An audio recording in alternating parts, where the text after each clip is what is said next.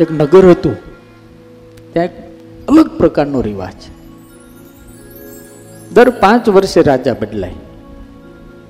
દર પાંચ વર્ષે રાજા. કોઈ પણ ઈચ્છા હોય ને પાંચ વર્ષ સુધી રાજા કરે અને પછી નગરની સામે કાંઠે વચ્ચે મોટી જબર નદી સામે કાંઠે ભયંકર જંગલ, હિંસક પ્રાણીઓ, ઉજ્જડ જંગલ સિંહ વાઘ ને વરુણ, શિયાળિયા આવું બધું જંગલ. એટલે જેવા પાંચ વર્ષ પૂરા થાય એટલે ઓલા રાજાને ધામધૂમથી ઢોલ બોલ વગાડી નાવડી બેહારીને સામે પાર જંગલમાં મૂકી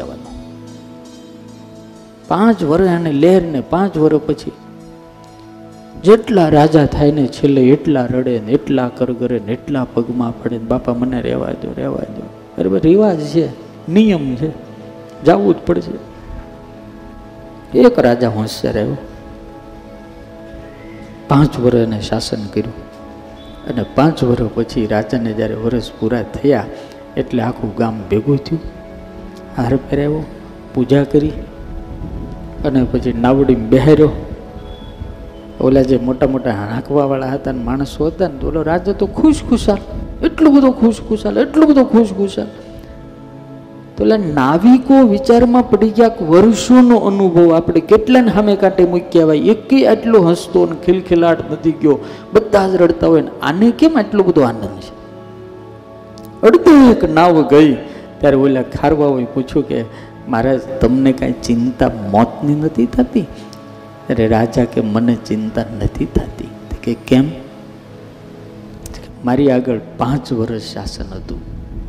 અને સર્વે સર્વા હું એકલો હતો કે. મને ખબર હતી કે પાંચ વર્ષ પછી મારી પણ આ બધાની દશા તેની થવાની. એટલે મેં નક્કી કર્યું, પહેલા જ વર્ષે હારા હારા સૈનિકોને લઈને હું સામે કાંઠે ગયો. અને જેટલા હિંસક પ્રાણીઓ હતા ને બધાને બગાડી મૂક્યા. બીજે વર્ષે મેં એટલું સરસ મજાનું અભિયાન ચલાવ્યું.